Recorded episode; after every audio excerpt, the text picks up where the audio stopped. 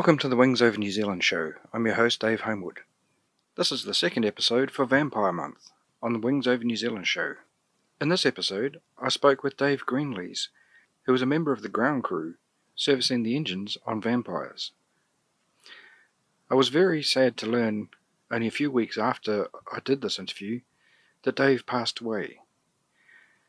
But I'm very glad that I went to see him and managed to record his memories. Here's Dave. Okay, well, my full name is David James Greenlees. I was born on the 5th of May 1929.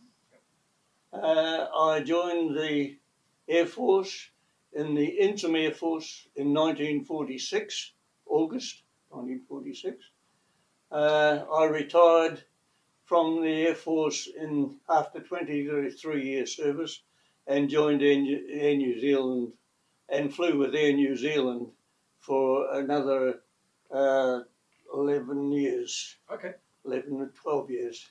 Yes, and I took an early retirement at the age of 53, and uh, uh, I've I run my own little business until I was 70 odd, and I've retired and re, re, I've been retired since 1973. Oh, right. Okay, wow. Yeah. That's a long time to be retired. Oh well, I did other things, Yeah. but you know, as I say, I've retired. Uh, I, uh, I run a business in my garage and all that sort of thing. So, okay. Uh, so, where, where were you born and where did you grow up? I was born in Greymouth. Yes, uh, my father was a uh, policeman, and my mother was uh, he was from um Ireland, and my mother was born and raised in Greymouth. So, did you see much of the Air Force during the war as you're growing up? No, uh, uh, I come from a broken family. My father and mother got divorced, and uh, I was living from onwards from 11 years on with aunties and uncles, and I was raised like that. And uh, at the age of 15, which was during the war, I had to leave uh, school to go and work, and uh, I ended up over in Christchurch working for H. Irwin Electrical Company uh, during the, the war. Okay. And uh, when the uh, Air Force decided to reorganise uh, from a wartime to a peacetime Air Force, 1946, uh, they looked for new uh, members because most of the people had signed on for the war and six months afterwards. And then they had trouble here because they wouldn't let the people go because they had to keep the things going. So they uh, then uh, organised the what they called the interim air force, and uh, it was my mother saw an advertisement in the paper once about uh, uh, people, and she suggested it might be a good thing, seeing I was earning about 27 shillings and paying, you know, 17 something board, so it was pretty pretty tough. And uh, so I that's how I come to join the Air Force. Okay. And uh, I, I had no, uh, when I worked for H. Winston, they were uh, winding down from military uh, manufacturing and stuff like that, electronic, uh, or not electronics, but um, electrical equipment and stuff like that. So uh, that was my background when I joined. And uh, in fact, from that, I didn't have a, uh, a trade. Uh, so joining the Air Force gave me that ability to learn a trade, which I did. And, uh, and, and uh, I was on the number one uh, number one. I'm just trying to make sure that I get it right. Number one mechanics course, pre uh, uh, ex-war. That, that was number one, 19, 1947 Okay. and uh, I was on various stations from then on and uh, ended up, I did my fitters course. And uh, after my fitters course, I ended up in Taieri on the old Tiger Moth. And at that stage, this was in uh, 1953, they called for volunteers to go on the coronation contingent. So I asked around and nobody seemed to be interested. I was only in LAC at the stage, LAC ended. And uh, anyhow, I got picked to go. So I ended up on the coronation contingent. And uh, uh, I w- went over at 53, and then and I come back from then I come back to Ohakea, and I was in the engine bay at Ohakea as a corporal. And uh, I then, uh, at the end of 50, I think it was 54, I, uh, uh, I got posted to Cyprus. And uh, I, that's when uh, I went. And they, I was only there for a few months when we got this notice that we were going to go. But so I had a few exciting things in Cyprus as a ground engineer, and uh, and we went from Cyprus to Singapore, and I spent a couple of years in Singapore. Okay. Uh, so on Well-.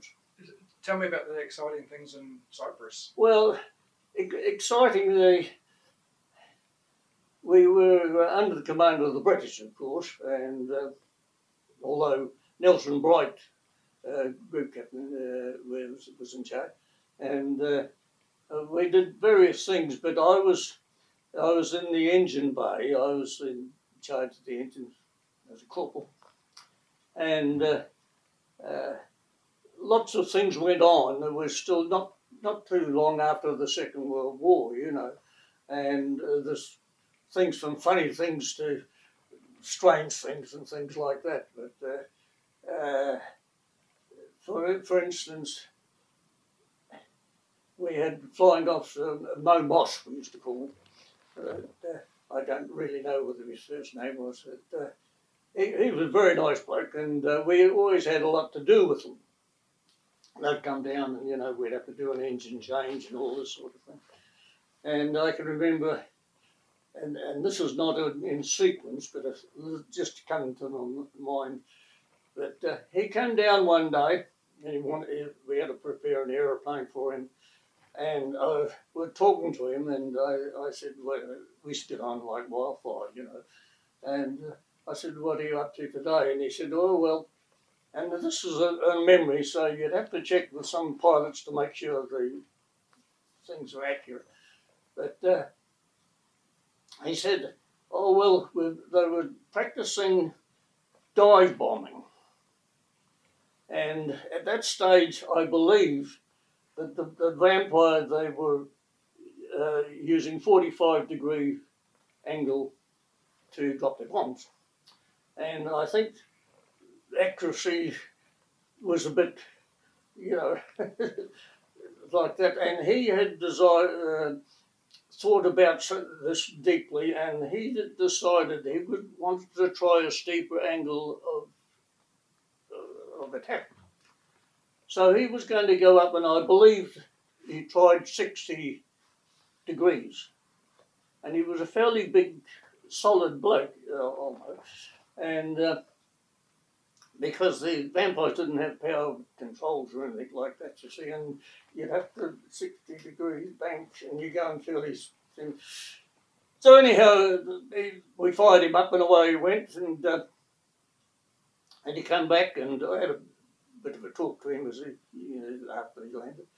And I said, How did he go? And he said, Oh, I think it, it's more, you, it'd be more accurate at 60 degrees and blah, blah, blah. So uh, that was right. And he went, and then the- a rigger come in, and he said, "I think you better come and have a look at this." And and I said, "What's on it?" He said, "Come in." So I went and wandered outside, and he said, "Look at those main planes." And both of the main planes were like this, and they were buckled at the joints. And it's a wonder he didn't pull the wings off this thing. And it was a double main plane change. So that didn't go down very, very well, especially with the riggers and things we had to do. And, and also spares were always short in the, in the Middle East, you know. So that was that was one thing. Uh, and another thing that they used to have was a a glider that they used to tow behind a a, um, a 8 Meteor, and they used to fly this thing as a, a gunnery target. It was big and uh, you know well built and all this sort of thing, but to land this thing, of course, it was behind a, a big rope, and as they come over to land, they had to judge the height of the the wheels on on this uh, glider, and uh, we had a what we used to call a wadi, which was only a, dip before the uh, end of the strip, and the 8 Meteor, of course, the bloke had the angle of attack like this. He couldn't see, and it, I should imagine they had been talking to the old controllers, you know, you're 20 thin, and uh, they used to, some of them used to come in very well. But I remember watching the first one that I come in, and the bloke landed the thing short, hit the wadi, and this thing just disintegrated. well, it was made to fall to bits. You know, the wings fell off and all this sort of. And I thought, well, that, that, that doesn't uh, go down too well. uh, the other couple of things that happened when I, before I arrived, but it was worth telling about that they used to have a rocketry, rocket uh, detail every now and then, you know, 60 pound concrete rockets. And what they used to do, they used to put the rocket rails on the aeroplane, and then they had a, a, a, a device they used to screw in the back of these things where the uh, the electronic, the electrical firing um, wire went to fire the things off. But, but so they'd put this dummy one on. Bloke would hop in the cockpit, press the button, and the armourer would look at this, and if he got a light, whatever it was, it meant the circuit was all right. You see. So then they used to take that out and put the, what they call the pigtail. They had a pigtail in which was the the actual wire, and then they wouldn't touch it, and it was armed then and things like that. And but before this was happened before I arrived, apparently they were doing this, and the aeroplanes were parked looking at the Cyprus Airways uh, landing, uh, loading place, you know, to put passengers on. Well, anyhow, it got somebody blundered because they hopped in the cockpit to press the button, and somebody had put the pigtail on this rocket, and it luckily the, the Cyprus Airways used to have a uh, I forget what aeroplane it used to have there, but uh, had been and gone, and this rocket rocket went, went across the tarmac and demolished the uh, toilet. On the other side. You can imagine how, you know, so that was one thing. And the only other thing that I got told about that sort of made me laugh, and this is only purely on hearsay, that the controllers uh, at the airdrome were all ex uh, wartime pilots, and they'd all flown Spitfires and things like that. And of course, when our people arrived, they're all young kids, 21 year old, you know, flying this thing, and they were, they were called kerosene cowboys and all this sort of thing. See? And there was always a bit of banter between the controllers that flown Spitfires and things like that. And it got to the stage where, well, real men fly Spitfires, only real men. And at that stage, uh, Thailand had bought, well, it was Siam in those days, they'd bought uh, a whole bunch of Spitfires. And they were uh, ferrying them out from England. And they, they did short hops. They went from Malta, I think they come to, from Malta to us, and then went to Lebanon and blah, blah, blah. And they used to come out in, in threes. And uh, every time they come out, you know, the uh, controllers would say, oh, you know, real men, real men fly Spitfires. And uh, so uh, the tail went, and, it's only second hand tail, but uh, the, they uh, heard the, um, the controller said, oh, we got some, another flight of Spitfires, come out and listen to them, you know, see them, see real men fly Spitfires. So anyhow, they they brought these things out. They, they duly arrived, and I think they said asked somebody to do a bit of a beat up, but they said, well, we were a bit short of fuel or whatever it was. But anyhow, one did a, a low run and a wing over and wheels down, flaps down, put it on the ground and landed. You see. And they all taxied up, and they used to stay at our, our uh, area. So they parked and uh, this last one come in because it was a bit behind the others. And uh, they walked up, the pilot got out, took the, pilot, the, the old parachute off, took the helmet off, long golden flax hair come out, you see, as if it was a woman. woman. well, you can imagine what the the uh, talk was like in, in the uh, in the mess, you know. Oh, hello, Bill. Uh, did you see that Spitfire coming? Yes, yes. Only real men fly Spitfire. so that was tale that was told to me. Whether that's true or not, I don't know, but it, it sounded like it because they were still coming through when we were there, you know, and uh, they ended up in, in, in, in Thailand. I, I, can certainly believe that because I've seen a photo of Jackie Moggridge, who was yeah. one of the famous uh, lady Spitfire yeah. pilots. Yeah. There, t- she actually uh, was delivering the Spitfires. Oh, she was part, part was Yeah. And it was taken uh, in Cyprus by. Um, oh, so it would be one of the pilots. Yeah. Oh, so it would be a true tale. Yeah. That's embellished because it was only second hand as far as I can see. But yeah. you know, yeah. it's something that when you're talking about Cyprus, you know. Yeah, so exactly. Uh, um, were there, uh, I know that you were, uh, the squadron was flying FB9 uh, vampires. Yeah. Were they very different from the FB5s here? I know that they had air conditioning, but was there anything else? Uh, well, really down, they were the early model there, that, uh, and uh, they used to have a, a, a slightly different uh, power.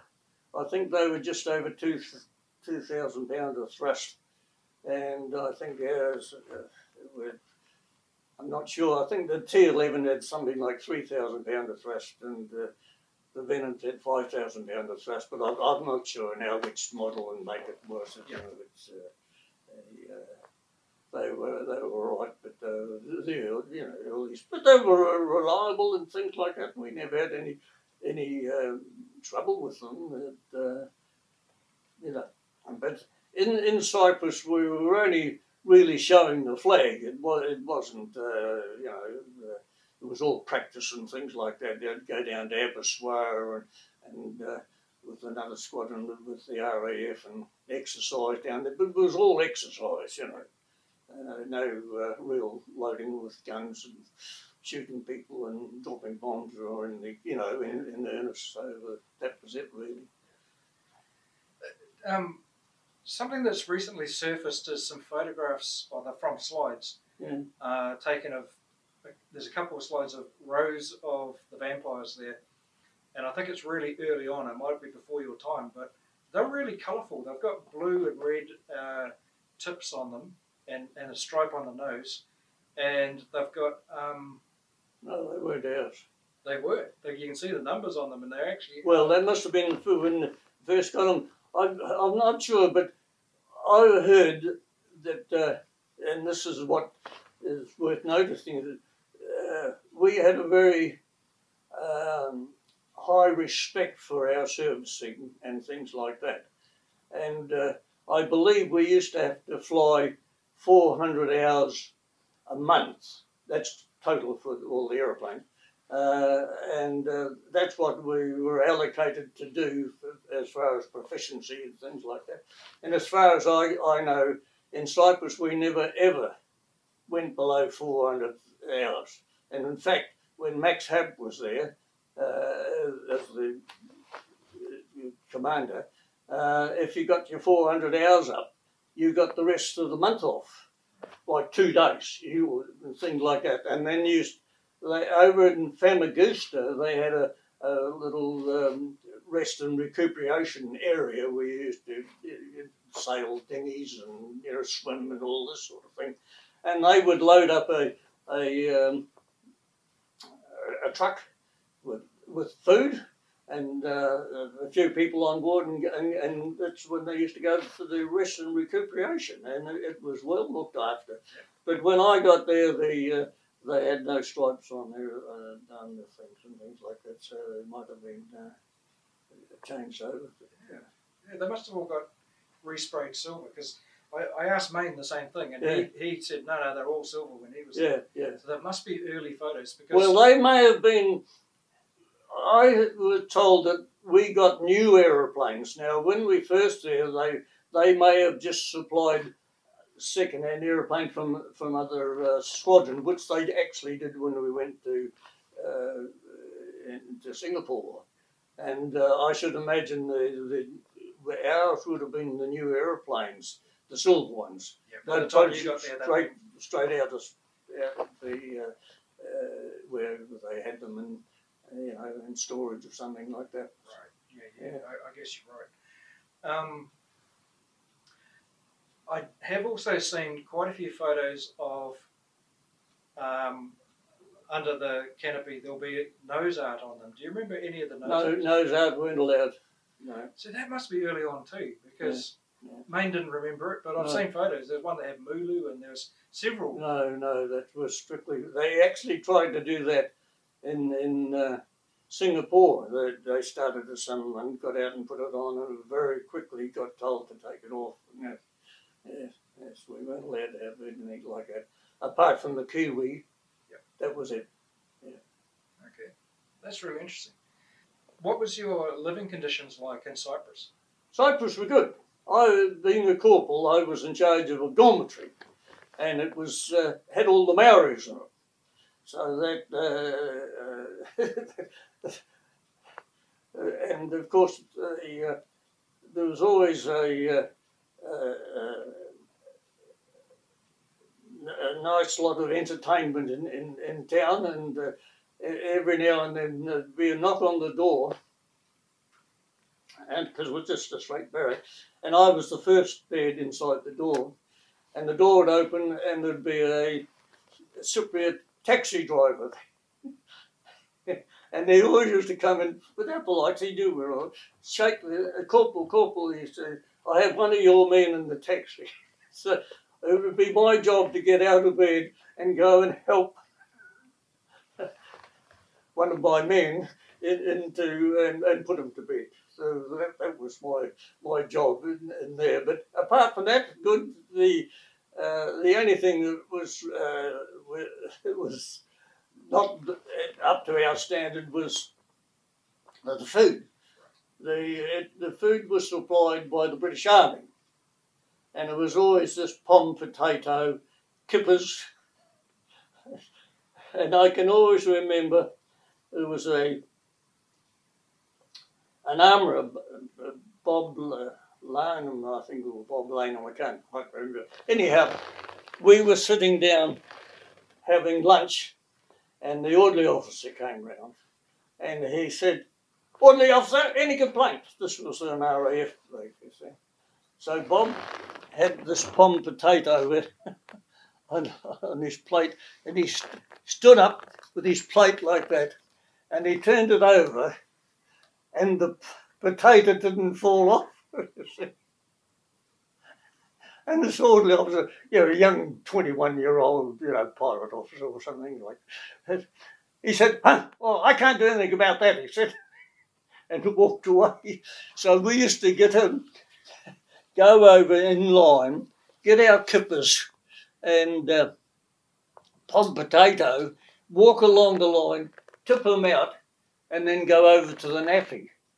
And and buy our, uh, you could get baked beans and you know stuff like that over there, and that's the way we used to have the, the, the food. But the food was edible, but it was what they had in storage, and that's what the British Army had. Where you know, and of course, ninety percent of personnel were British, so it was they liked kippers and stuff.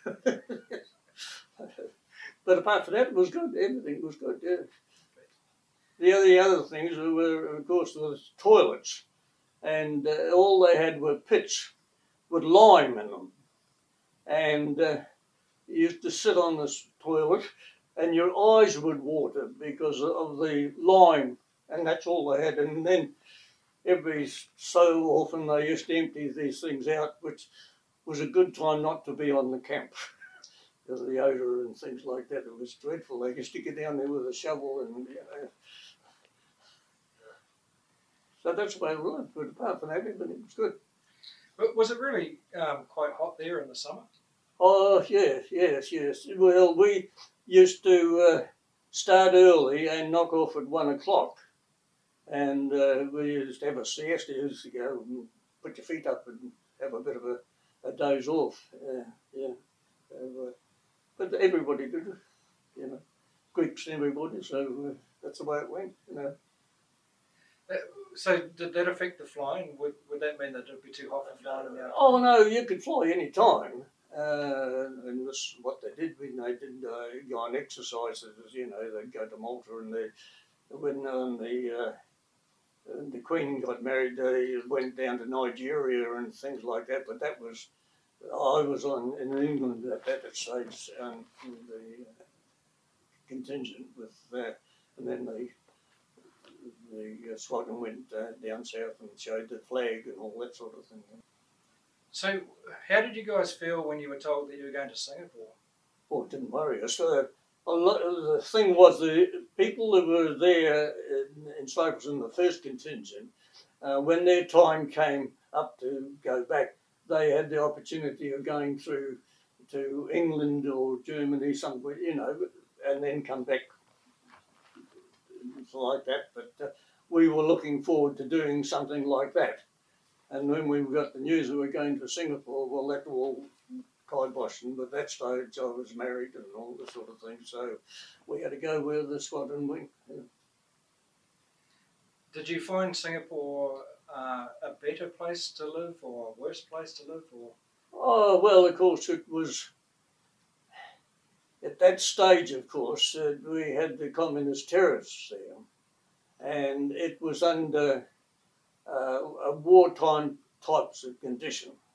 We went there from being, you know, showing the flag and all that sort of thing, which we did even in, in Singapore, to dropping bombs and shooting people and practicing war, you know, and uh, uh, it was totally different, totally different. um, you mentioned earlier that in Cyprus it was difficult to get spare parts. Was that still the case when you got to Singapore? Or was Yes, that, well, if, if, if we go now, we go to Singapore, I'll start off as far as we're concerned. When we were told that we're going to Singapore, uh, we said, well, what are we doing with aeroplanes? And they said, oh, they will be supplied when we get there. Well, actually, what had happened is that the area are very short of aeroplanes, and of course, in those days, used to uh, the Venoms, I believe, were made primarily for NATO, and they only were made initially for Germany, and then they were shifted out, and when they were replaced by other things, and shifted out, and these things got over slowly over and, and over, and they stopped making them years ago, and or not years ago, but they were old aeroplanes and they were all shifted out, you know. So they went, apparently, they went to the squadrons. There, were, well, there was only, I think, three squadrons in Singapore that had then at that stage, a 60 squadron, 45 squadron, I can't remember what the other one was. But they went there to, and they said, right, we want three aeroplanes off your, you, three aeroplanes off you, three aeroplanes off you, and a couple of T-11s and all this sort of thing. So they, uh, everybody moaned because they had to give the aeroplanes away, but it was a great time, of course, to look at your squadron and saying, these things, we're having a lot of trouble with these things, and let's give them to the Kiwis, which they did. So when I arrived there, uh, they were still, they just got them as a bunch. And of course, they were uh, all rubbish. We went through the, put them through the hangar just to check them over and things like that. And I think uh, one of them was Cat 5, what they call Cat 5, which means they wrote this thing off. Didn't even fly. And other things, they had to work on them, work on them, and work on them. And uh, they finally got onto the squadron, but then they would something would go wrong, and, and the RAF would say, "Oh well, you know, we don't have any problems," and blah blah blah. So anyhow, one of these ones that, that uh, uh, we had trouble with, the pilots used to complain that this thing used to wiggle its wings. But the RAF said, because they had the tip tanks on them, and, of course the vampires didn't have tip tanks. They said, oh, well, they do. These tip tanks make them work. But oh, this thing really wiggles its wings, you know. So anyhow, uh, it, and this is we heard about this thing, and uh, I was only in the in the in the hangar taking changing engines and things like that. So anyhow, the, um, flight sergeant come down once and he said to me, he said, um, "There's a bloke coming over from Seletar to fly this one that wiggles its wings, which we've been telling them about. In fact, it got that bad. We used to fly it without the tip tanks on it." Uh, simply because in those days you had to have an air, air have air, a certain number of airplanes ready to go against uh, drop bombs on the old CTs. So anyhow, I, we I put in uh, an engine that we got this aeroplane all ready, and uh, the uh, pilot flew a, a meteor over from Seletar, I think it was, hopped out I had the 700 on the wing, and he, he just walked up and didn't, do a pre check or anything like that. Signed the, the 700, gave him a start, and away he went. Half an hour or so later, he came back. 700, that's all he said to me 700. I opened it up. He wrote Rogue Aircraft, and he was a flight lieutenant, a flight lieutenant, uh, was a pilot, test pilot, whatever it was. So that was all right pushed the aeroplane into the hangar. Next day, the flight sergeant came in and said, oh, I yanked the engine out of that. So I took the engine out. We had the aeroplane sitting in the, in the hangar. And a, uh, uh, a little 1500 weight uh, vehicle arrived with about four uh, RAF people on it. They took out some axes and chopped the wings off this thing and towed it away to the dump. Now, to us, because we'd spent days on this, I'd uh, taken the engine out and the riggers had gone over and they checked the rigging and they couldn't find anything wrong with it. There was nothing wrong with it mechanically, but it flopped the spin. But it, when we saw this, they actually had axes and they chopped the wings off it and then towed it, towed it around and then we had to dump and they just left it in the dump and then the, the next day half the stuff appeared in, in Change Alley for sale. And uh, uh, but we, you know, to us, we thought, oh, we could have fixed it. We could have fixed it. So that was that was one thing, but we could never get enough aeroplanes serviceable.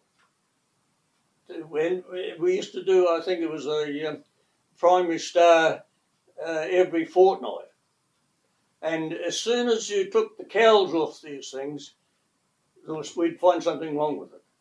and then we couldn't get uh, spares rapidly. They'd have to come from somewhere and things like that. And I think I told Main Hawkins once when because he used to live out uh, with the same areas as we used to have shared transport. I think we had a, ca- a canopy to, to uh, with crack or something, and trying to get another one. I think we grounded aeroplane for a week or whatever it was. So it got to that stage that uh, we couldn't do uh, uh, these things. So uh, it uh, got to the stage where we were looked upon that our servicing, there must be something wrong because the RAF used to get 60 squadron when they were on standby, used to do it for a week, they would get all the airplanes and fly whatever it was.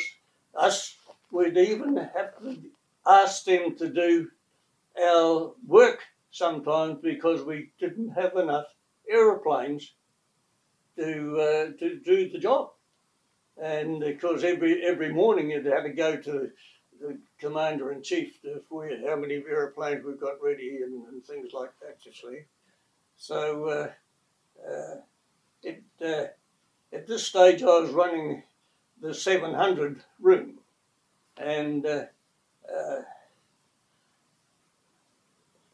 the they come over and said, well, I actually put a, a, a, little thing forward, suggestion forward to see how we could improve the uh, reliability of the aeroplane and start earlier and, you know, do all those things and work later.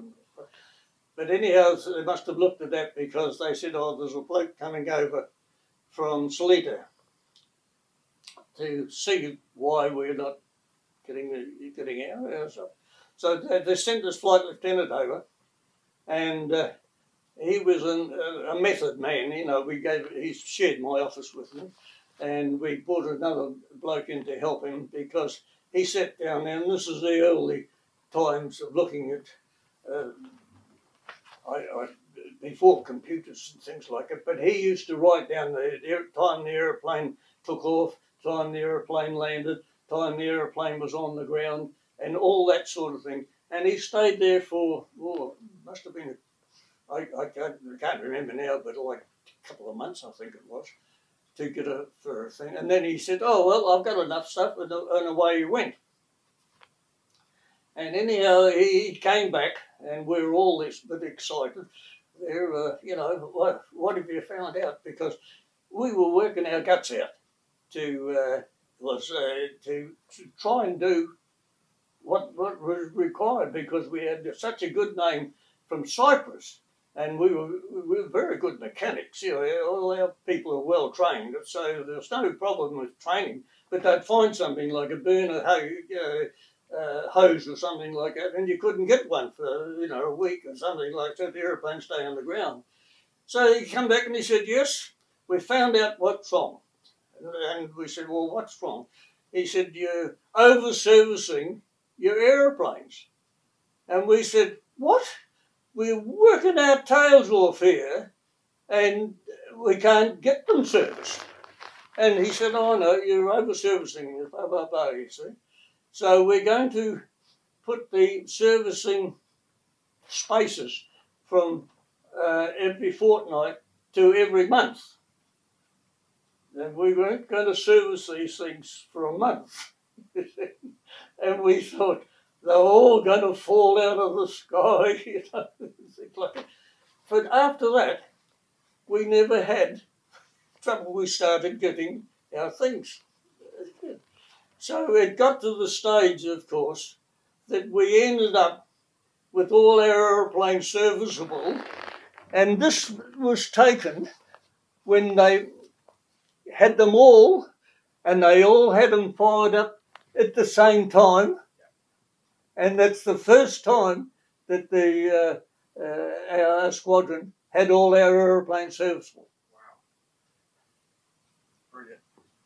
So, anyhow, a little tale to tell there. You can see this is where we used to line up their aeroplanes, you know, uh, Stanton, and we'd take them, fly them.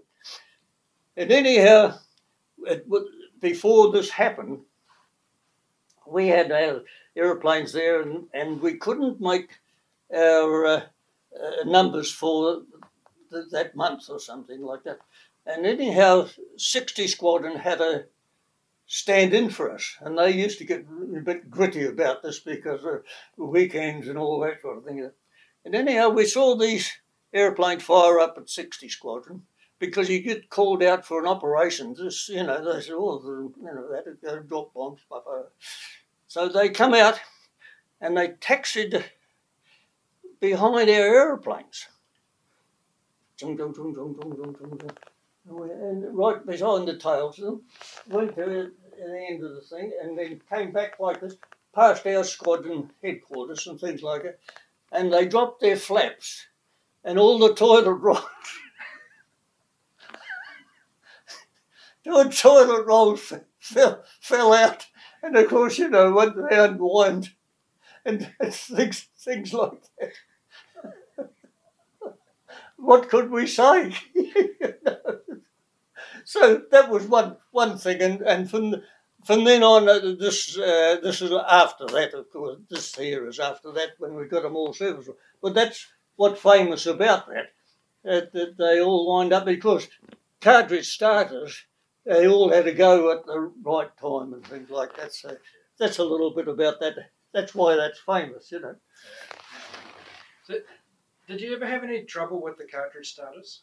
Uh, well, we had uh, two cartridges, and you'd fire one up, and it, it, it, would fire, and if the engine didn't start, of course, you had to take the cartridge out. And uh, but they used to uh, uh, drop bits in the, in the starter itself, little bits, and you had to. The, the RAF gave you a, a tool which was for uh, refueling and things like it. It was only a handle with a, a, a, like a big screwdriver on the end of it. You used to have to open this and give it a scrape out and put the other ones back on. But uh, the, uh, the sailors themselves had no trouble, but uh, uh, they used to work pretty good. But the, there was a requirement, of course, that they had to I think start within 30 seconds or something like this. This was a make it or a NATO requirement. And uh, Did you ever get to fly over there? Did you go up in the T11? Yeah, I went up with the T11. Uh, there's another tale. I hope I'm not boring you here. Like when I was uh, uh, running this when I was in charge of the old uh, 700 room. There was a, a, pilot over there come in, new new bloke, and of course to check out a, uh, uh bloke to fly Venom, they took him up in the T11, and you know, and then checked him out like that and said, well, yes, you can do that. So go and do some circuits. Now, Changi, in my recollection, was it was quite a short strip, and was I believe it was built by the Japanese, and uh, what it was, uh, say this is a strip here. It, the strip used to go along and then go up like this, and under here at the end of the strip was the Bukit Timah Road. That's the main road, and that's why the strip had to go up because the road went underneath it. At the end of the strip here was some rubber trees and some huts, uh, workers' huts and things like that. So I, uh, uh, this gentleman fired up the, his venom and away he went, and uh, I stood outside uh, the, uh, office and the watch us thing do some circuits. So anyhow, uh, he uh, Billy went and, and the foreman come down and he did a circuit and then did an overshoot and, then uh, another one on just watching it, and he actually landed this one a bit long, but he wasn't uh, and he was going to stop. That's right, trying to stop. But he realised, of course, that the the strip was a bit shorter, and uh, he went to go around. And he, of course, the old Ghost and the engine used to uh, take a bit of a, a while to accelerate. So he banged this thing open, and you can they used to uh, resonate a bit when they go over. Ah, I thought he's not going to make this because the time that the ghost winds up, you see. And uh, then, of course, he realised he wasn't going to make it, and, he, and of course he tried to overshoot, and he disappeared at, over the end of the strip, where the Bukit Timah Road like this, into the rubber trees. Well, we, we, you know, all I saw was them go over the edge of the strip, woof, big black smoke, and I thought, oh God. And someone was standing beside me, and we said, oh. Anyhow, that was off station, of course. So the time they crash tender was, which was parked here, fired up, went around, had to go out down the thing to the station, out the, onto the main road, down down the main road to find out where this aeroplane was. You know, to dig this poor gentleman out of his his aeroplane. Well, they got there and they had to get amongst the rubber trees, and they got to this the wreck, and there was nobody in it. You see. Well, of course, I looked around, you know, uh, what do you do, you know, but of course they were in, in a bang seat and all this sort of thing, you know, you just don't, you'll be around somewhere. Yeah. Well, apparently he'd landed, and I had a great photo of this, and he was unhurt. He got out of his aeroplane, saw these huts, went over to the huts, because the aeroplane was uh, up on smoke, and got the people out and said, "Come on, get out. You know, You'll get a, you might get you know in trouble here and things like that." And that's how they found him. You see, which was a, which was a great thing. And uh, they brought him back and they get, checked him with the medical. That afternoon he was flying again, and uh, uh, he was good ever since. And that's the bloke that I flew with on the T11. Yeah. So he took me up one day and uh, uh, we were doing pairs interceptions, and that was uh,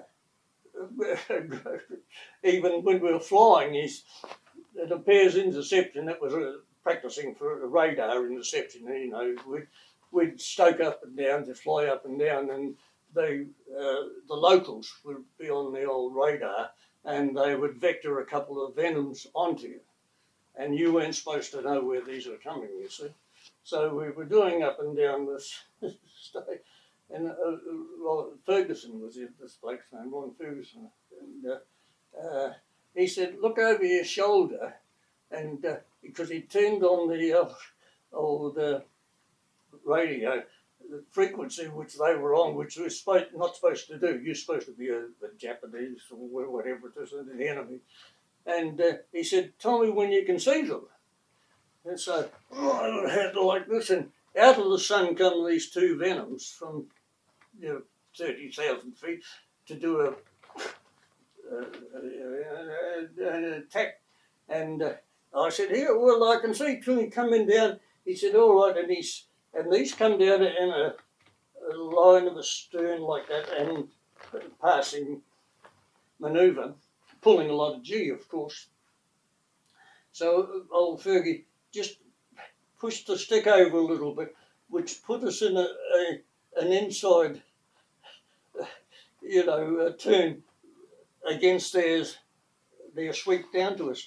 And of course, as we turned around slowly, these people started to pull more G, more G, more G, until they flipped out. And all that come over the radio were, bastard! because they you know, they flip over like that with tears. So that's why I remember right. And he actually went on to become. He flew the um, uh, what was it? The uh, aeroplane that used to do all the civil aviation aeroplane that used to do all the uh, uh checks on on uh, flying in and out of you know all the- Calibration. yeah, off, calibration. That's the man. Yeah, yeah. So hell, hell of a nice guy. Hell of a nice guy. Yeah. How many people did you have in your team, just in your um, section? Well, I was in charge. You know, I eventually ended up as a sergeant in there, but I, I used to run it. Would say run it. Uh, uh, you know, the pilots always come in, sign the 700, check the 700, have a talk about the serviceability, uh, detail somebody to go and start the aeroplane and all that sort of thing. But uh, I was the only only, only one in, in there, and uh, in they, when they used to have the gunnery exercise, it used to be a madhouse. And if I can tell you a little tale about this, the people that they used to send a Mark 8 Meteor over from Seletar to do the uh, either to tow a drogue when they do it or uh, do the uh, the interceptions and they used to fly up and down you know and they used to beat the people on them bit like a blah. Now the bloke used to come over uh, was a, uh, a Czechoslovakian who'd been a fighter pilot during the, during the Second World War and he was the most I don't know, nice bloke, but it's Alakific, I think they call him, couldn't care less, you know. So he'd come in and uh, uh, and so, uh, oh yes, yes, yes, yes, uh, I want the aeroplane refueled and things like that. And I said, okay, you know, we used to get it refueled. And oh, where's the 700, you know? Uh, uh, 700 over in Seletar. And I said, "Yeah, you got to have a travelling 700 every time you leave the thing because I've got to record everything, you know, refueling and anything. Oh, yeah, yeah, yeah, yeah, yeah, yeah. Well, next time, next time. So then we'd get him to get him away. And so this used to go on regularly. And eventually I said, I've got to have a 700 you know, because I'm not recording anything. And so, anyhow, he, he come to the stay and he come in, ah, he said, there's 700. And I looked at it and it was a brand new 700, which I had a cupboard full, full of. So I had to explain to him, you know, what this was. Anyhow, one one day he come over and uh, they have, uh, were having a, uh, a gunnery exercise, I think it was and he said, I am staying the night. And uh, and he had the 700. And I said, well, that's fine, you see. So in those days, we used to have to, what we call uh, uh, locks, blocks, and chocks. We used to put canopy uh, cover and lock the the uh, ailerons and things like that with the locks, and you know, you know all about those things. Every night because of the rain and the heat and all that. So anyhow, we were t- tidying up there, and I said, uh, "Who's looking after the uh, the meteor?" And uh, nobody was uh, told. I said to one of the airmen, "I said, go, and put some covers and locks on on this meteor, if you can." You see, so they they threw one of their canopy covers over it and put some of the aileron locks on in it, and. Uh, he, the bloke come back and he said, "Well, I've put a cover over it." He said, "But those locks don't fit very well, but they they were all right, you know. But there's movement, but little bit." I said, "Well, that's the best we can do." So anyhow, next morning, of course, gunnery place all the pilots come and signed it because they all wanted to get on, you know, in time and not be late and all this sort of thing. So I've gone around here and I'm signing out and telling them, "Yeah, you start in, get him going, get it going." So they all went. And I said, Where's the pilot for the bloody the meteor? And uh, someone said, Oh, he's just started up. You see? He'd walked down apparently, pulled the oh, saw the cover on this, pulled the cover off, and uh, saw an airman give us a start to get it uh, back to start, you see. instead of the airman, where one of the boys started him up, and away he went, and he fired up and away he went. And by this time, I'm chomping at the bit, you know. Anyhow, cut long story short, I'm standing outside. By this time, all our guys are gone to get up in there ready for him. And uh, this, this meteor come around, away he went, you see. Had around and did a slow circuit. Uh, landed, taxied in again. I thought, oh, it's gone US, you know. This will throw in. He, got, he leaned out of the cockpit and got one of the airmen to come on. Take out the locks. he done a whole circuit. Luckily, there were Venom locks, of course, and it allowed the old ailerons to move a little bit. But he hadn't even done a, a control check before it took off. All you had to do was do that, you know. But uh, apparently, he used to read a book. Because when you know these uh, things they had to fly up and down, and it was boring, you know. And uh, he had all full fuel, and he could stay up for two hours or three hours, whatever it was. Yeah, take out the locks. So when I heard about this, I thought, oh, there's going to be strife here. It was never mentioned. Never, he never even reported it. wow, he's a bloody lucky man. Yeah, yes, yes. So that was that was one of the things that uh, that we did have. We did have problems. We uh, we lost a uh, lost a venom. The venom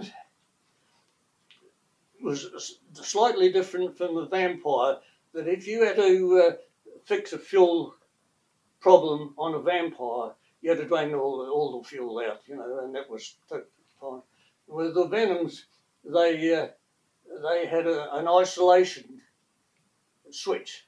That uh, it was a little panel underneath the main plane on whichever one you want to drain, and or not drain, and you could actually pull this little panel down and then pull.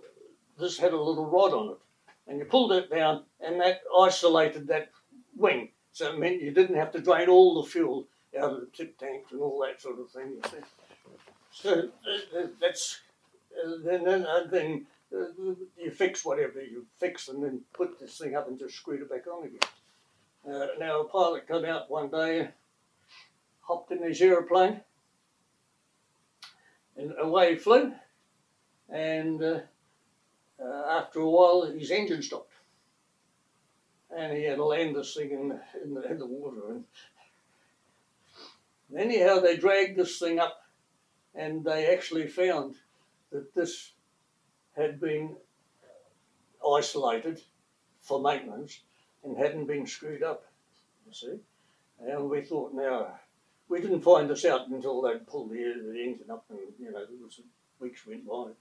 And uh, nobody was, I thought, well, you know, the bloke, the, the rigger would be, or whoever was responsible would for it, was never mentioned. And of course, then the pilots had to do a pre-flight. And if he didn't done a pre-flight, he would have found this. So that wasn't mentioned. so that was another thing. Uh, we had at T11s we had a, a bit of trouble with, and Uh, I think it was an electrical trouble. And the only way you could fly this thing if you took a an electrician with you. I think he worked one of the switches, whatever it was. I don't know, but they used to do this. So one day they landed one of these things a bit short and took the whole front end out of it. And I actually had the photograph, and I, I gave it to Barry Gordon uh, in, in one of our meetings down here just before he, he, he passed away, and uh, it him. But was, uh, I think it was uh, uh, flying up to Dudding. I think they should have put Dudding. Now, I, uh, you'd have to really check on this, but they just undid their straps and walked away from it. Like that, yeah, yes, and then they just the whole front end just gone. And we had another T11 flying with a, a uh, uh, I think it was an electrician on board, the, the, the engine stopped. and they landed this thing and walked it. And uh, it was, uh, both got out of it, no trouble at all, marvellous thing. And uh, the pilot, I forget his name, well, well known lad, uh, he, he, he said to the bloke that was with him, he said, oh, well, you know, we're going to have to land on the water. He said, but these things are pretty good at water, with no panic at all, like let's bail out or something like that, you know. And they landed the sea and they both got out. But the, the, the most funny thing, in one way, that uh, happened when we were there, there was a bloke called Baden Powell, and uh, he was flying on an early morning bombing raid, two 500 pounders, one either side. And they, uh, he, he dived down to drop his bomb and only one fell off. And uh, and then they wiggle it and things like this. And it's, they're crutched up sometimes too. When I say crutched up, when they put them on, they uh, adjust them so they they they you know they just tight enough. And, uh, so that was right. And at this stage, I think it was Paya Lebar had just opened up a new strip, and uh, uh, they're very proud of this, of course, and things like that. So anyhow, Baden tried to get this thing off, and uh, of course he's running, running out of gas. So he thought, oh, so he, uh, uh, he he called up the nearest, land at the nearest airport. That's the first thing you do, you see. So he, he went something like this. Uh, Paya Lebar, Pialeba, this is uh, Kiwi 03. Uh, uh, have an emergency request to land at your airstrip and uh, they come to an English voice. Uh, Roger, Roger, you're uh, you're clear of the land. Uh, we've got all the, the latest equipment. Blah, blah, blah, blah, blah. Uh, state your emergency. And uh, Baden said, "Well, I've got a 500 pound bomb on the left wing uh, that uh, may fall off when I land because he, you know, he had to think now. I've got left wing down a bit, I'll have to increase my speed, landing speed, and things like that. And you know, and you had to think of all these things. And I'm running out of gas and blah blah blah. And he, he said it may fall off, but uh, uh, you know. And a very English voice apparently came back. Can't you go somewhere else? this is what it was told to me the way it filtered down to me they weren't keen at him land, landing at his, he's built a brand new airport. yes,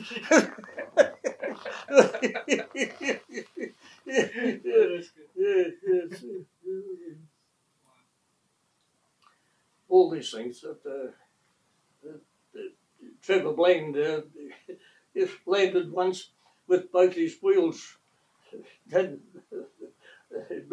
hadn't released his brakes burst both tyres. You see, and, and they're stuck at the end of the strip, and uh, they, uh, of course, you're supposed to have a jack to jack these things up and then.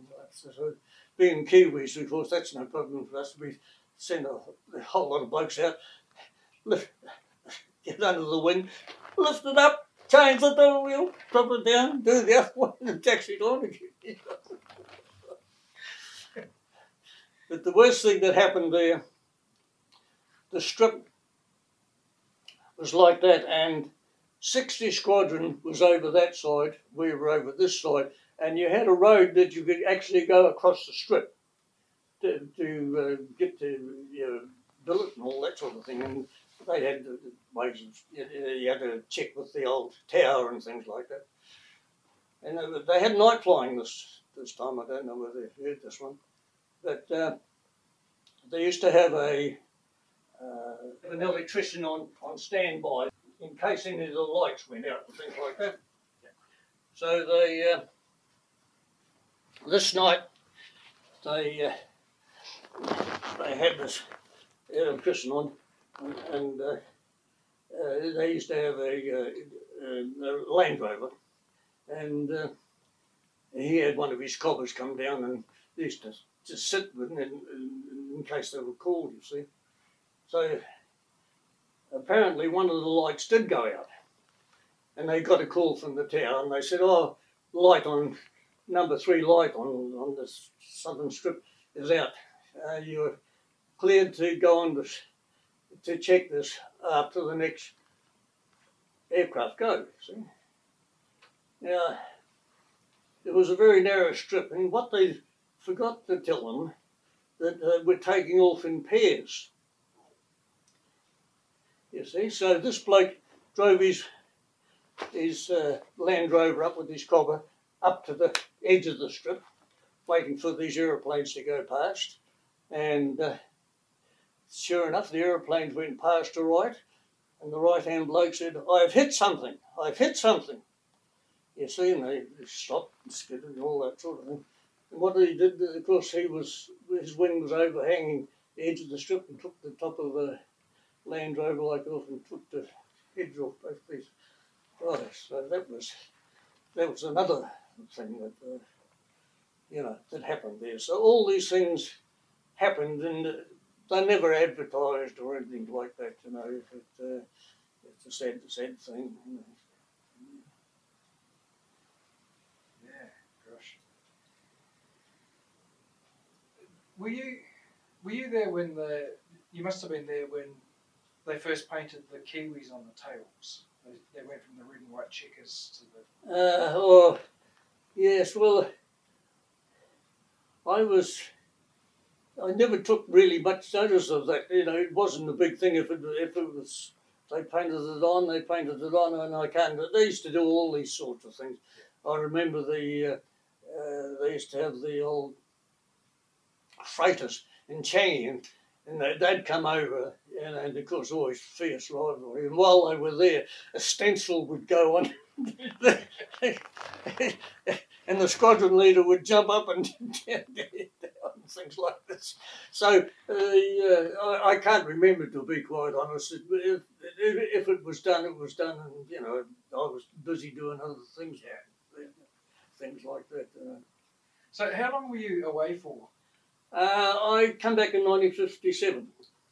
Okay. So, yeah. so it's about a year and a half. Oh yeah, well, th- uh, just over two years. Uh, yes. yes, yes, yes. Uh, because I was married, and so I could stay there for uh, you know, and uh, uh, I came back in normal rotation. But uh, So when you got back to New Zealand, where were you posted then? uh, I was um, came back, and I went to Wigram, and uh, I was I'd always wanted to fly.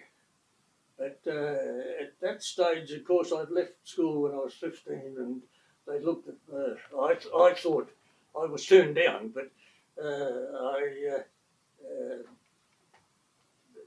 I, I, I didn't tell you why, but uh, you know, he just didn't make it, so that was all right. And then when I came back, I uh, heard that they wanted to have some flight engineers, and at this stage I was a senior sergeant, and I was running a night flying in, uh, Wigram, you know, and uh, uh, so I actually put my name in to become a flight engineer, and uh, anyhow they put me through the uh, you know the, the tests and things like that, and they said, "Oh yes, yes." It's not your education because they reckon I should have, you know, because of the, the uh, uh, they said, well, you, you should have kept replying to be a pilot, you know, you're good enough to be one, sort of thing. Uh, but it's not the education, it's your nose. I used to box as a kid and I'd broken my nose and I had a, what they call a deflected septum. And at those stages, of course, they wouldn't take you uh, for pressurised aeroplanes and things like that. But uh, so they put me in hospital and they fixed my nose for me, which I was gratified for. And uh, then I uh, got on to uh, uh, flight engineers course and ended up flying in Sunderlands. And from then on, uh, I went to the States. Well, I was on the DC 6 and then I went to the States on the C 130. Oh, That's the uh, to collect the C 130s. Okay. And then I uh, I was coming up to 40 years of age, and uh, I was. Uh, uh, one of my coppers rang me up one day. I used to be in charge of the flight engineers at that stage, of the staff officers, and uh, uh, rang me up and said, "We're looking for some flight engineers." And uh, was there anybody interested? You see, and I said, "What about me?" And they said, "Because uh, he was Don was next Sunderland uh, engineer, and as you know, and uh, uh, so he put my name forward, and I eventually ended up flying for Air New Zealand and uh, flew with him for the next thirteen years, whatever it was. Right. So what types in Air New Zealand were you flying? Uh, well, I, I flew on the Electra, the DC-8, the DC-10, and the 747. And I took early retirement when they came up when the new CEO coming and looking to retire people. And because we were senior man, and uh, I was 53 at that stage, and they had to retire at 55 anyhow. So I, I was done. I was at, uh, in Lo- in Los Angeles doing it. I posted there, I had my wife up there, and uh, used to fly over and back and fly over and back and fly over. But it was a bit of a killer thing, you know. So I decided that I'd had enough at that stage. I'd been flying, you know, in 23 years. Uh, Just a question here that's an aside, but if you're a flight engineer and you got to 55 and they tell you you've got to retire from flying, Yeah. could you revert back to being a ground engineer and carrying on? Uh, well, I, uh, I could have, but I, uh, it would be, I'd have to uh, sit uh, tests and things yeah. like that, get tickets, because I did yeah. in the airport you don't have the civil tickets and things like that. You see, so uh, yeah. But I know at, at that stage, uh, I'd, uh, as I say, I'd been flying for all those years and you know, and knocking around with aeroplanes and you know all that sort of thing. So uh, I decided that I might try something else. you know. So, uh, what are you, what are your memories of the Sunderland? Do you have any good adventures in that? Oh yes, yes, yes, yes. The uh, uh, all sorts of things, you know. But it, it was supposed to be, you know, you were trained.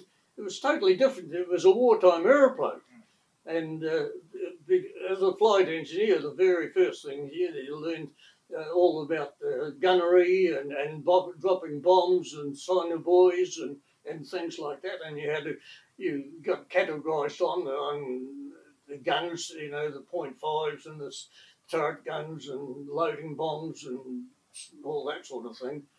Uh, they they were a good old aeroplane. Uh, typical wartime thing. Everything was hand cranked. You t- turned the gills open the.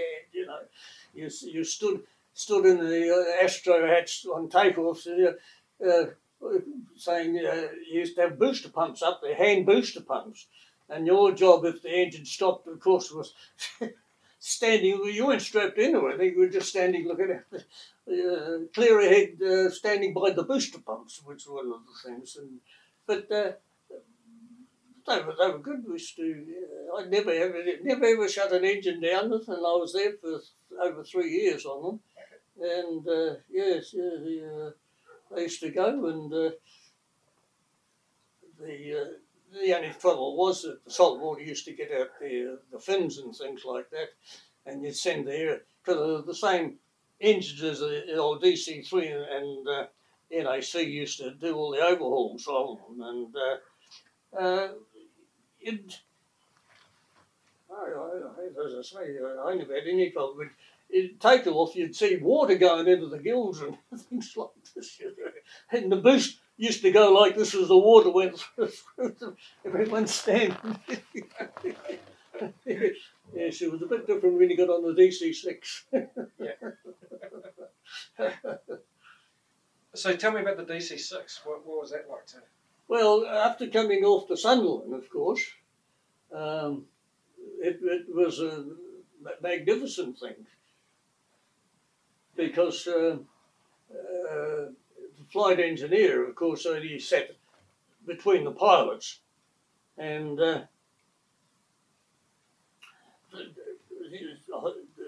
you know, held the throttle, full throttle, and things like that. And uh, we had a uh, uh, spark plug analyzer beside you, which nobody could understand. you, you could select a, a, a, a plug on, say, number two engine and see what the front plug is doing on the rear plug, but nobody worried about that. But they, uh, it was a good, reliable aeroplane, but uh, they were old aeroplanes, but they were uh, good, reliable aeroplanes, you know. And uh, uh, we used to uh, take the troops up uh, to Malaya and things like that on them and, and fly VIPs around them. And when we went to uh, by the uh, C-130s and the and the Orions and the uh, uh, choppers, uh, we I was on the crew that went there and we were a taxi. They'd ring us up. We were based at Andrews Air Force Base, and uh, they'd ring us up and say we've got to go to Lockheed, Georgia. And so we'd fly them to Lockheed, Georgia, or wherever, and then we have to go somewhere else and we'd fly them there. And uh, so that was a good trip. But one thing that we learned very quickly, we were never briefed on these things, and, and Andrews Air Force Base is where they have the uh, the president's uh, airplanes. And anyhow, our airplane come up for a, a check, uh, certain hours, whatever it was, and they informed us. And the, the Americans, of course, they had still had a few of these floating around. They called them DC fours or whatever, DC six, the, DC fours. However, it doesn't matter. But anyhow, to cut a long story short, they they did a, uh, a service for us, and uh, they left Bill Lang, who was the other flight engineer, and myself. We used to go go down there and, and see what they were doing. We had to ch- they had to change an en- uh, cylinder for us and various other things. So to get down there, it's a, it's a monstrous big place, of course. And if you wanted to go from your barracks down to this place, you just picked up the phone, tell them who you were, wanted to go to Service Five or something like that. Okay, sir, I will be in a minute. And truck would arrive and you hop in and they'd take you down. So anyhow, this day we went down, and uh, uh, we we did whatever we wanted to do. Well, that's we had to run the engines up after the check. So we decided, how are we going to get back? Oh, well, let's walk back.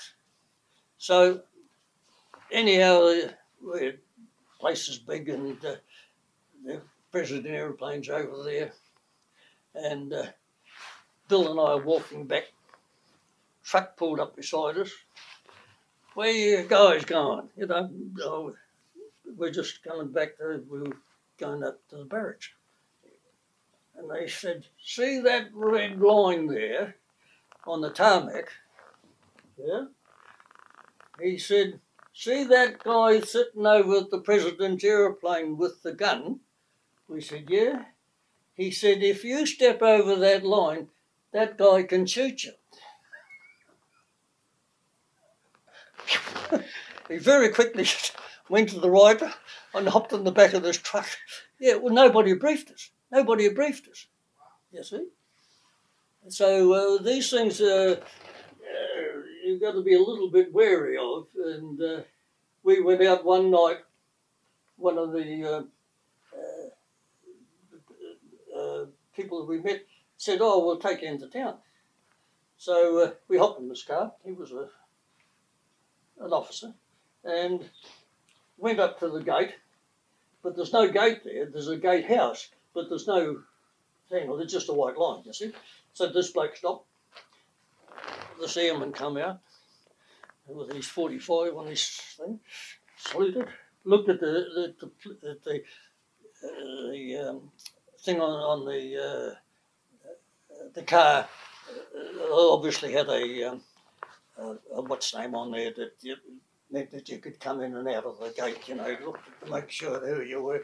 Stood back, saluted, and we went. You see, and I said to him, what would, what would happen if you didn't stop? you know, because there's no, there's no, nothing around. He said, oh, he'd shoot me. so we, we learned a lot from that, from that. You see. Uh. One of these, uh, when we were on our C-130 course at uh, Marietta, uh, there was an English uh, pilot there uh, who was on exchange. And uh, we, of course, we knew he got to know him very well and things like that. And he said, What are you doing on the weekend? And we said, Oh, nothing much. And he said, Well, I've got to go down to uh, Florida do a, training trip, you know. You'd like to come overnight. Why not, you know? So, anyhow, we, uh, we went down there, and this is the day of the Cuban crisis and uh, we landed there. And uh, this, at this place, they had four, I think it was, B 52s loaded with, we call them lead headed nails, but they were the big atomic bombs, you see. And so everything is fairly kosher. Anyway, we were stuck inside the seat, and we stopped in the, in the, on the runway.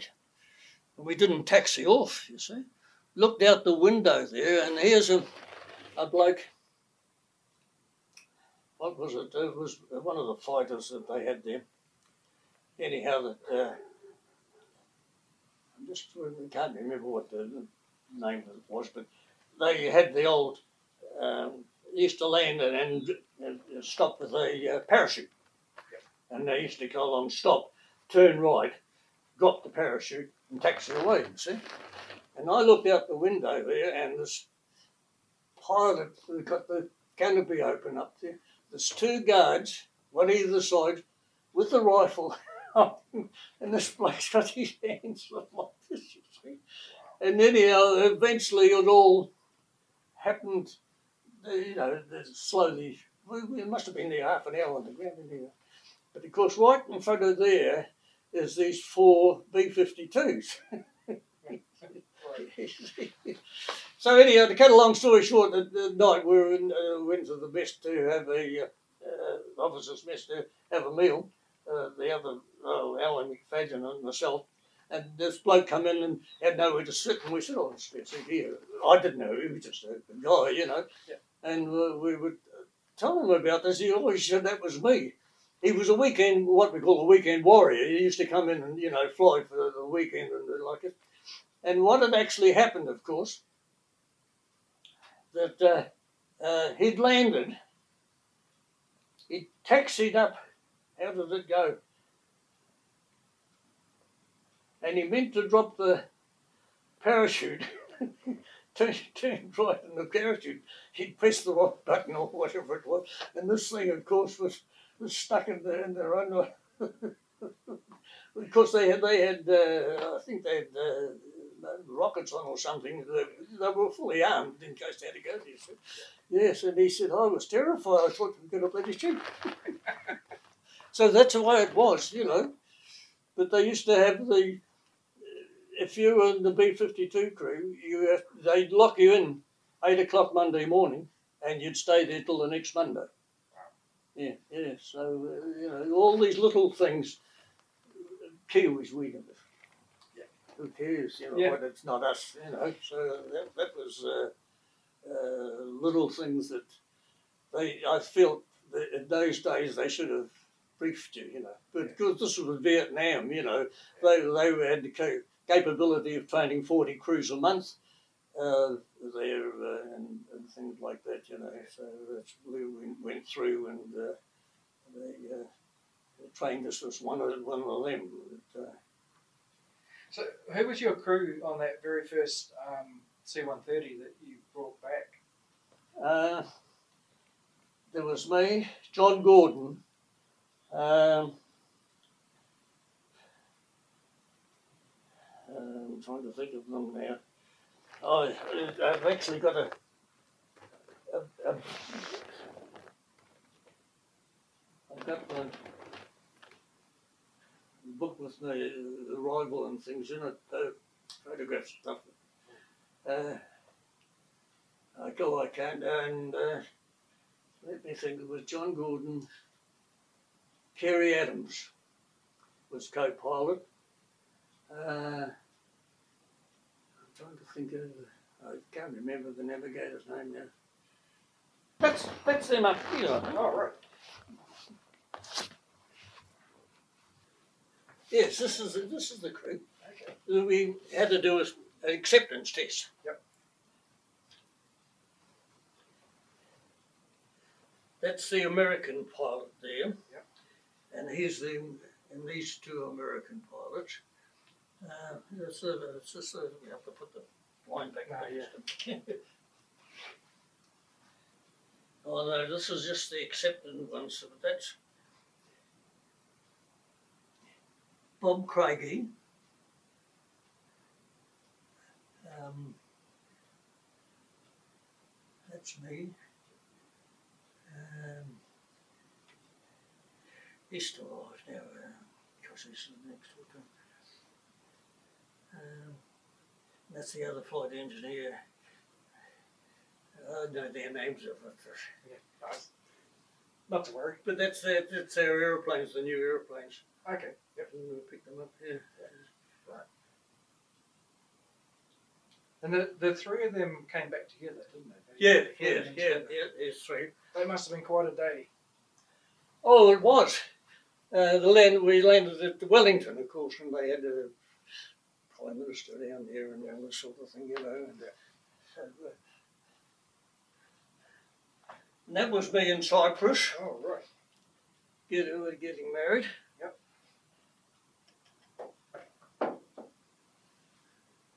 And that's me over there in, in the church in Cyprus. Oh, right. Yeah, yeah.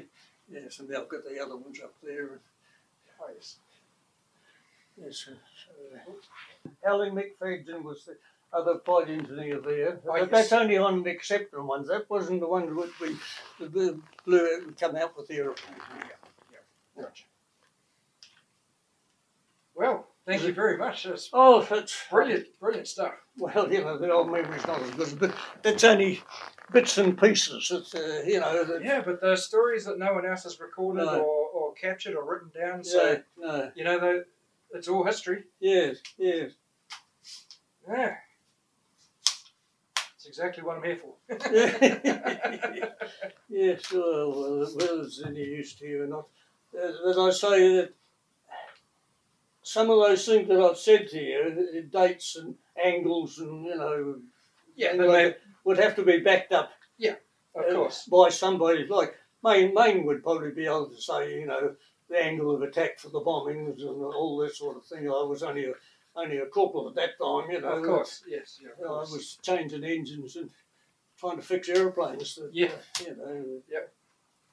No, um, that, that I totally understand with all that. So, but no, it's fascinating times. Uh, not very well recorded in terms of.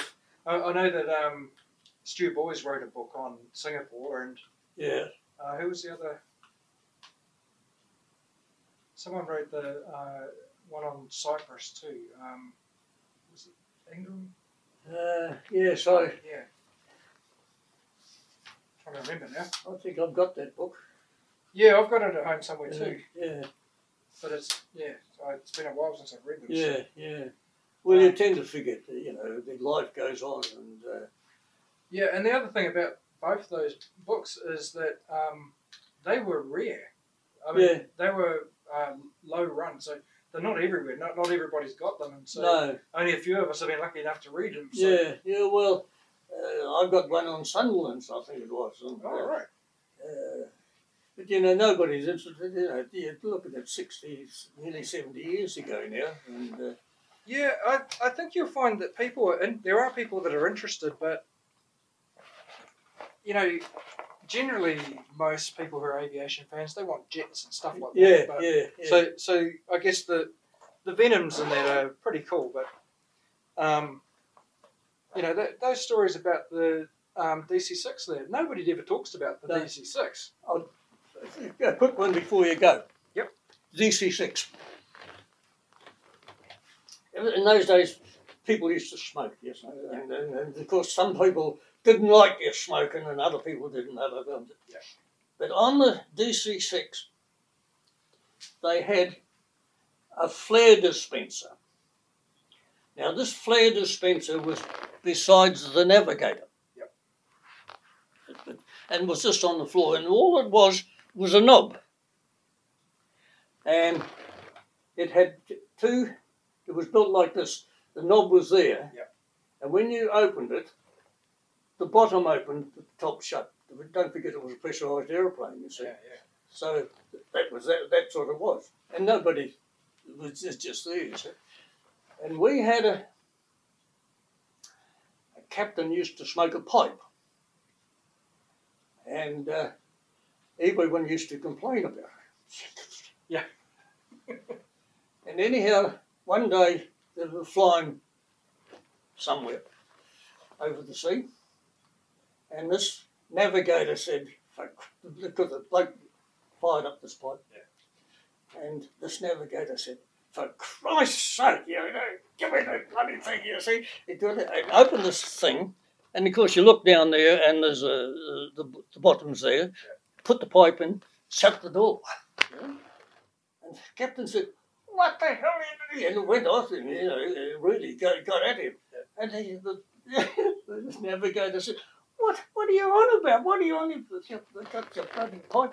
So he went down there and slid this open to get his pipe. Fell at the bottom. and there was just no pipe there. and he didn't realise because, you know, nothing, uh, you know, when you opened it, there was the bottom there. It just looked like a can, you Yeah, see. yeah. So you used to put a flare in there and then shut it, and then the, the, bottom would open and the top would, the top shut. See, so it was shut all the time when you looked at it. but this mission pipe, so that's what happened on a DC six. That's funny. That's good. So there's Yeah, just have a just a couple of little ones in there that are only of the, of the fellas. Most of these I took out. These these all in Cyprus. but oh, That's the. Oh, that's the Maori boys, isn't Yeah, the, that's the Maori boys that were in the, the old Tommy Tamari and all this sort of thing. Now, Choo Choo is? Oh, That's a lot of them. No, he's not there. This bloke, um, Choo Choo, was, uh, I think is, uh, Maori, Maori, he was a Maori boy. Yeah. But he used to be, in Cyprus, he was in, in the, uh, the, uh, petrol uh, dump. Yep. You know, and they used to fill up the tankers and all this sort of thing. And he had a, a Cypriot bloke to help him. And the, the Maori boys were great boys picking up the language. yes. You Yeah. see? I've heard that when they were in Italy too. yeah, yeah, Before. and they could, funnily enough, they can pick it up Yeah, very good. Just like that. And uh, of course, he, old Tutu, used to come and open the door and go, and well, I said, what the hell is all that? And they said, it's good evening, sir. How are you? Uh, well, well, well, yes, that was right. So he used to be good at this. And uh, we used to go to uh, nightclubs there. And the Maori boys, before 10 o'clock, you had to pay to get in. Now, the squadron, of course, had been there before us. And of course, the Maoris used to sing and things like that. One of the bars, they had their own guitar. As soon as the boys walked in there, they'd give them the guitar and they would sing songs Great. And anyhow, to get into this place called the Champ de Claire, where all the girls were and things like that, uh, you couldn't get in before 10 o'clock, you had to pay. But the Maori boys, it was all organised and they had a back door. And uh, they'd knock at the back door and they'd see who it was and they'd let you in for nothing. Right. So this time we went in with old Choo Choo, knocked at the door, opened the door, he walked in there and there's a few Greeks and things like this. And he went, yabba dabba dabba dabba dabba dabba, you know, like how are you and all that. thing. yeah. And this girl raced out from the back of of the counter put her hand over it. Oh, Choo Choo, Choo Choo, what's wrong with Oh, you're saying some very naughty words." And this, this Greek bloke They've been teaching him naughty words. was saying, now you say this when you go into Oh, that's gold. Yes, Oh, little things, Yeah, little things that I little things, said. That was the Wings Over New Zealand show with Dave Homewood.